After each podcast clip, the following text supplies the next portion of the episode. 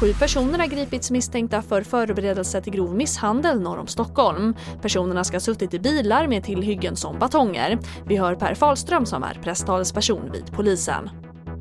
Ja, vi, strax efter tolv idag så kontrollerade vi två bilar i Solna och i samband med den här kontrollen så eh, påträffades det tillhyggen eh, hos de personerna som befann sig i de här bilarna och det var sju stycken.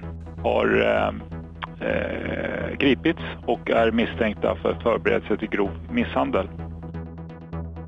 Och i debatten om organiserad brottslighet vill Moderaterna nu att även polis och åklagare ska få tvångsomhänderta barn till gängkriminella enligt LVU, lagen om vård av unga.